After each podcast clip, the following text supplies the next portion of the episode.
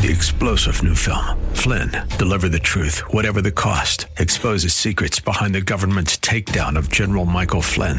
Flynn knew what the intel world had been up to. He ordered the first audit of the use of contractors. This set off alarm bells. He told the truth. He was the most dangerous person for Donald Trump to hire. They had to get rid of Flynn. Flynn, deliver the truth, whatever the cost. Available now. Watch it today. Go to salemnow.com. Salemnow.com. Real Life Radio is a service of River City Community Church. Grace and peace to you, and welcome to Real Life Radio with Pastor Sean Azaro of River City Community Church in San Antonio, Texas. A church that exists to help people just like you find the real life you were created for and then find it to the full. And that's what Jesus said in John 10 10. And today we're going to hear the first message in a new series that started a few weeks ago at River City called The Doorway, with a message called The Mathematics of Prayer. But first, Pastor Sean wants to invite you to a very special leadership conference coming to San Antonio, as this is Real Life Radio. Before I get to the message, I want to uh, give a real quick plug for Leadership Summit. Leadership Summit is August 14th and 15th. We are a host site for one of the finest leadership training events in the world. It really is. It's incredible. It is simulcast to hundreds of sites throughout the U.S. and around the world, and we're one of those sites. The reason we did that, it is some of the finest training from some of the finest authors, leaders around the nation and around the world, and it's all done in this from this perspective of a faith-based conversation.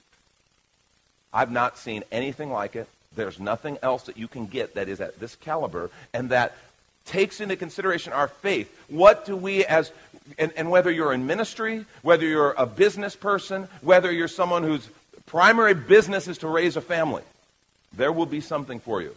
You can go to reallife.org slash summit and you can register. And I just want to encourage you. It's two days, August 14th, 15th, one of the best two days as far as just building, equipping, stretching your thinking. Bill Hybels, great pastor leader, always a high point of the summit. This year they have Tyler Perry. You ever want to get into the mind of the guy who creates who created Madea? You know, I've kind of taken to calling it Madea Does Summit, okay? Louie Giglio, great pastor leader. All kinds of business leaders and authors. It is two days packed. Your head will be screaming. But you'll have a notebook full of notes and you'll have some stuff. And always there are two, three great, life changing points that I take from it that I go, okay, I'm going to do something different in my leadership because of Summit. So I just want to encourage you take a couple days off work and be a part of Summit. You will not be disappointed. Okay? I just want to take a moment and say again, thanks to all you who served and helped make it possible for me to be gone. It was great, but I missed you guys. I missed you guys and had an awesome time.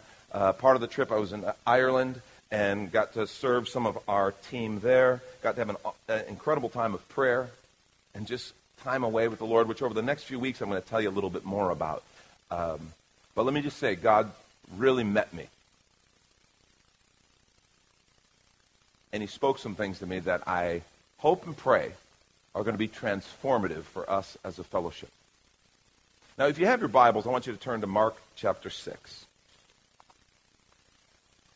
Because in Mark chapter 6, we have a story where the disciples had been ministering. They come back and they tell Jesus about it. Jesus, in the meantime, had received some bad news about the death of his cousin, John the Baptist. And what he says to his disciples is, Come away to a quiet place of rest. And that's what they try to do. But in verse 32, we're going to see that other things were in store. It says, They went away in a boat to a desolate place by themselves. Now many saw them going and recognized them, and they ran on foot from all the towns and got there ahead of them. When they went ashore, or when he went ashore, he saw a great crowd. This is Jesus, and it says he had compassion on them. Aren't you glad, Jesus, when he sees the crowd and he sees the great need, he has compassion? Here he wanted to get away, wanted the disciples to get some rest, but he said he had compassion on them because they were like sheep without a shepherd. And he began to teach them many things. And when it grew late, his disciples came to him and said, this is a desolate place. The hour's late. Send them away to go into the surrounding countryside and villages to buy themselves something to eat. You know, they're trying to show Jesus we're compassionate too, but they were kind of like this little vacation with Jesus thing. And it's like these crowds, we were out ministering for a week and they were there and we see some of the same people and We just want to rest, Jesus. Send them away to go get something to eat. And Jesus blows their mind just a little bit. But he answered them, he says, You give them something to eat. And you have to know this is a massive crowd. We're going to find out there were 5,000 men plus women and children. And so Jesus says, You give them something to eat. And they're waiting for him to like crack up. They're waiting for like the, you know, it's a joke, right? Nothing. You give them something to eat. They're waiting for a little smirk. Come on, you're, you're kidding, right? Jesus. Right? You give them something to eat. And they said to him, well, and they're being a little sarcastic here. You got this is disciple pushback, what we're seeing, okay? They said to him, Well, shall we go and buy 200 denarii worth of bread? That's about eight months' wages, okay, for a regular working guy. So you do the math. Shall we go buy 200 denarii worth of bread and give it to him to eat? He said to them, How many loaves do you have? Go and see it. When they found out, they said five and two fish. And what we know from John's account is that this was some little kid's lunch. And I contend that's the biggest miracle of the whole story, that they got some little kid to give up his lunch. I've tried and never had success. But he's Jesus. They got these five loaves. So these aren't big loaves. They're small, little personal loaves that this kid's mom sent with him. Five loaves, two fish. Then he commanded them all to sit down in groups on the green grass. And so they sat down in groups by hundreds and by fifties. And taking the five loaves and the two fish, he looked up to heaven and he said a blessing. And he broke the loaves and gave them to the disciples to set before the people. He divided the two fish among them all. And they all ate and were satisfied. They all ate and were satisfied. They took up 12 baskets full of broken pieces and of the fish. Five loaves, two little fish, 12 baskets of leftovers. And those who ate the loaves were 5,000 men. And we know there was a little kid, and we know there was women. It's an amazing miracle. It's an unbelievable miracle, actually. John says in his account that the people were absolutely amazed. And they recognized this is a unique prophet of God and that they wanted to make Jesus king right there and then. They saw something they'd never seen before, and it blew their minds. But what's interesting is right after that, they get out into a boat, and you kind of know the story. They go out in a boat and the water's rough. Jesus had sent the disciples in the boat and he comes along walking on the water and they are freaked out. And Jesus gets in the boat and he says, Why are you afraid? And, and what he says, he says a little comment, which is going to be really relevant here in just a moment. He says, Mark tells us they didn't understand the message of the feedings and that their hearts were hard. Really? And so we find in Mark chapter 8 that Jesus actually does it again. Some people miss this. Some people think, wow, well, there's a discrepancy in the story because Mark told this story of feedings twice. No, Jesus actually does the same kind of thing, different setting, different crowd, different number of people, but he does it again. We're told the crowd had gathered. He had compassion on them because they'd been with him three days and they'd had nothing to eat. Told his disciples, if I send them away to their homes, they'll faint away. And they answered, Well, how can one feed these people? Remember, they've just been through this two chapters earlier. This is a desolate place. He said, How many loaves do you have? This time they had seven loaves. We're told, verse 6 of Mark 8, he directed the crowd, sit down on the ground, took the seven loaves, having given thanks, he broke them, gave them to the disciples to set before the people, and they set them before the crowd. Had a few small fish. He blessed them, he said these also should be set before them. They all ate and were satisfied. They took up the broken pieces left over, seven baskets full. There were about 4,000 people, and he sent them away immediately. He got into the boat with his disciples, and he went to the district of Dalmanutha. Now, this is similar, but different. And you're like, why did Jesus do this twice? Because he was trying to get them to understand something. The feeding wasn't the point. The point was this picture of the kingdom, this picture of Jesus that he wanted them to have. Fascinating. Before they got in that boat again, the Pharisees come to Jesus and they demand a sign. They came and they began to argue with Jesus, seeking him from a, a sign from heaven to test him. He sighed deeply in his spirit and he said, Why does this generation seek a sign? Truly, I say to you, no sign will be given to this generation. He left them, got in the boat, went to the other side. But a conversation begins to happen in this boat. He says, now they'd forgotten to bring bread. and they had only one loaf with them in the boat. He cautioned them, saying, Watch out. Beware the leaven of the Pharisees and the leaven of Herod. Leaven is the yeast, the thing. It's the influence on the bread. He says, Beware the influence of the Pharisees. Beware the influence of Herod. Why? Why did that one little ask for a sign? Why was he warning them?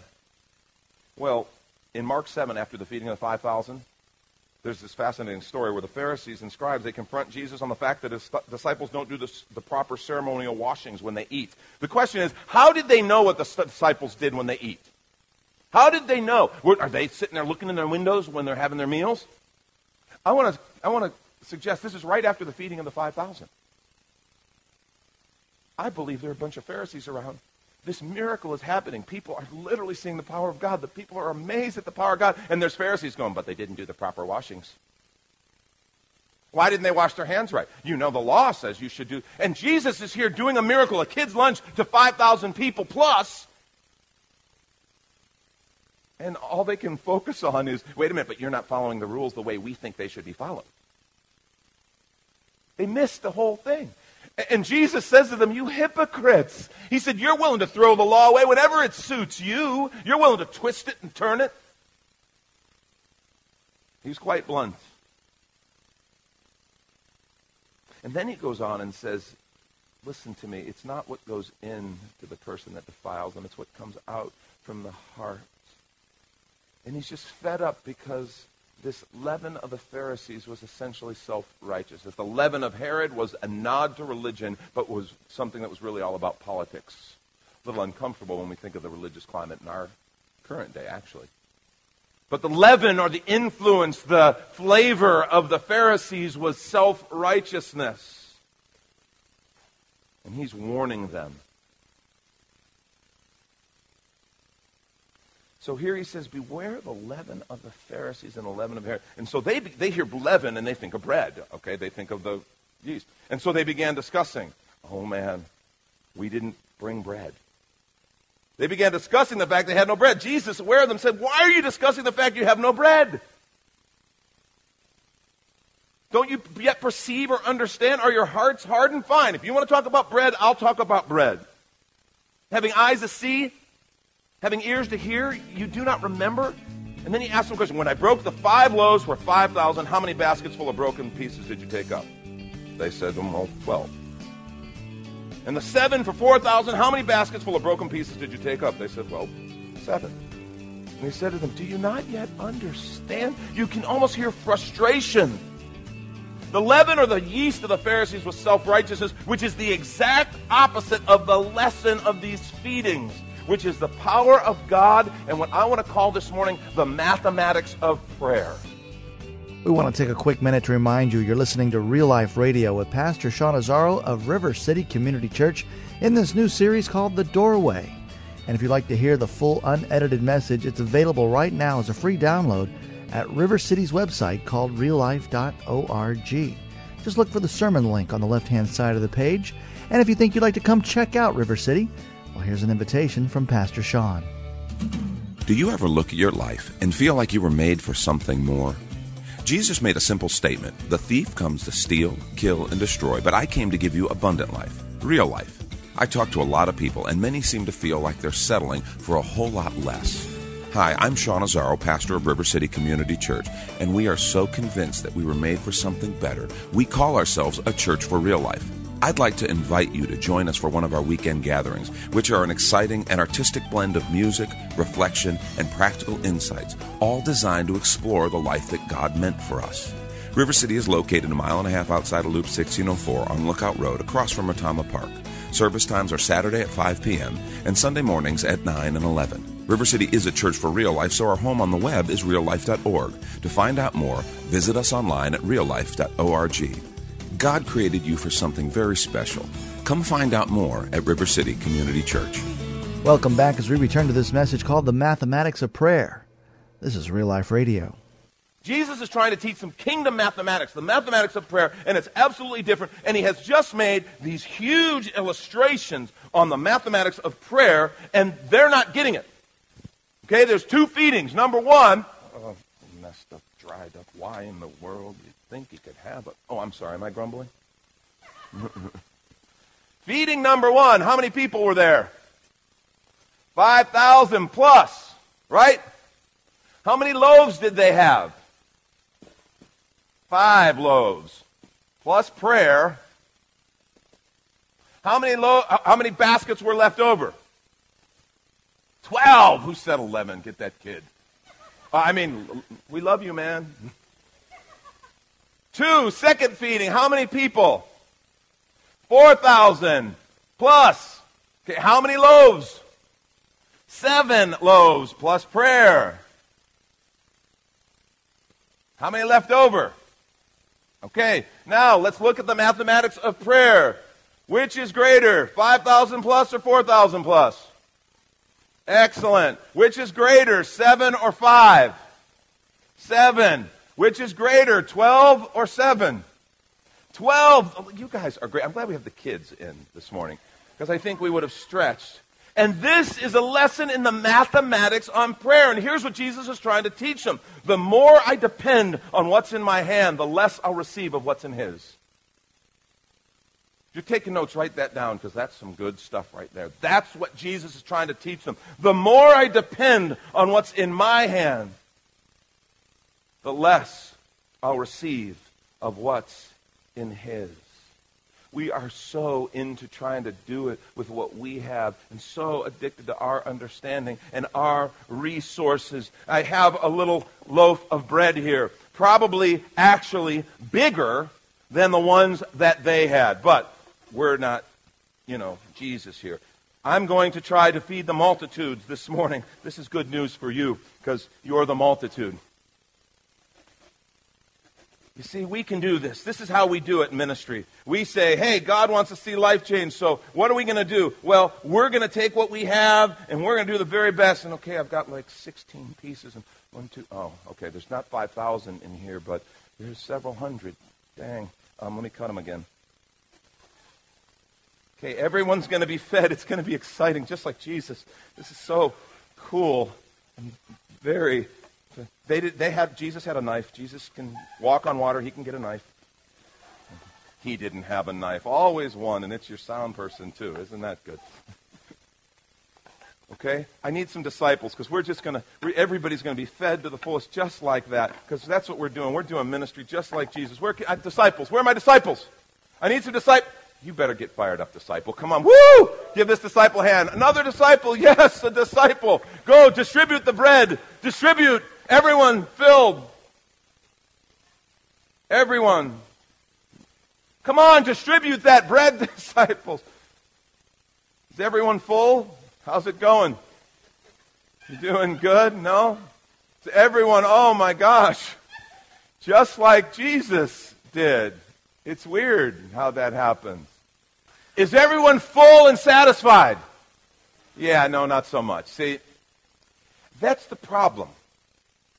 We get so addicted to what we can do. We sit and say, well, Jesus wants people to lives to change, so what can we do? How can we make that happen?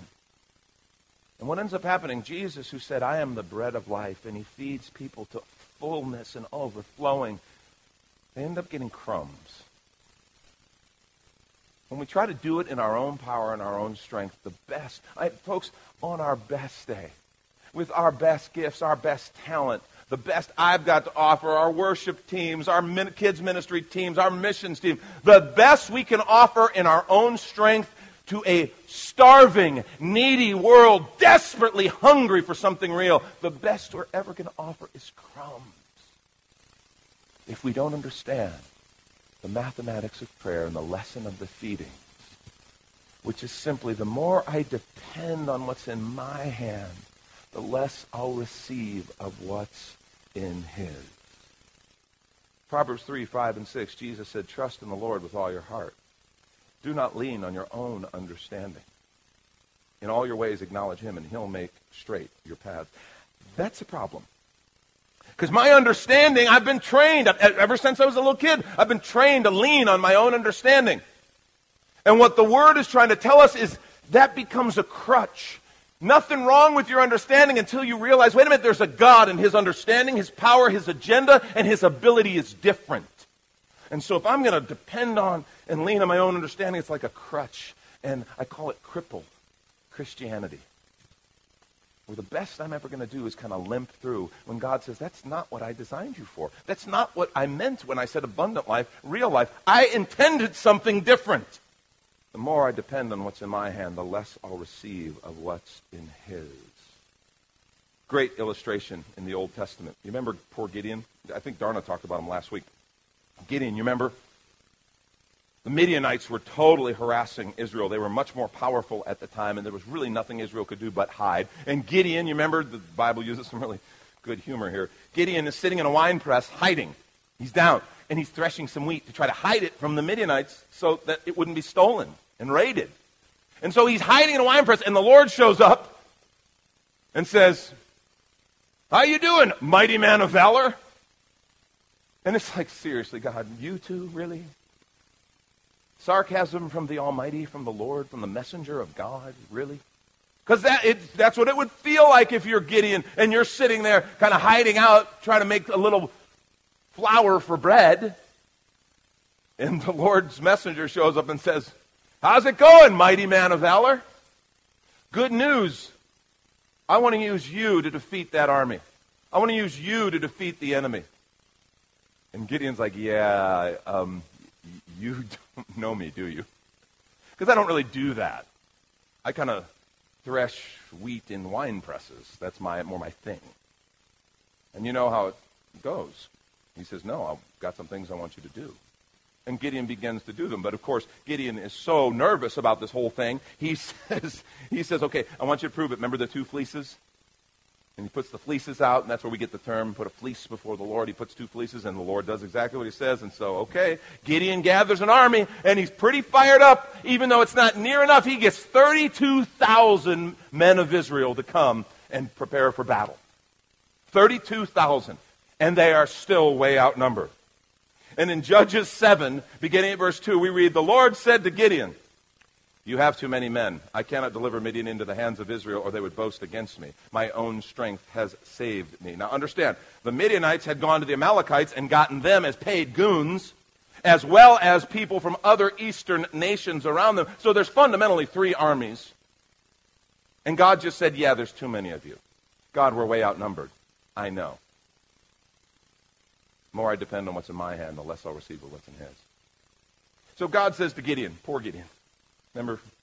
He says, Now announce to the army anyone who trembles with fear may turn back and leave Mount Gilead. 22,000 men left, while 10,000 remain. That wasn't a great army in the first place.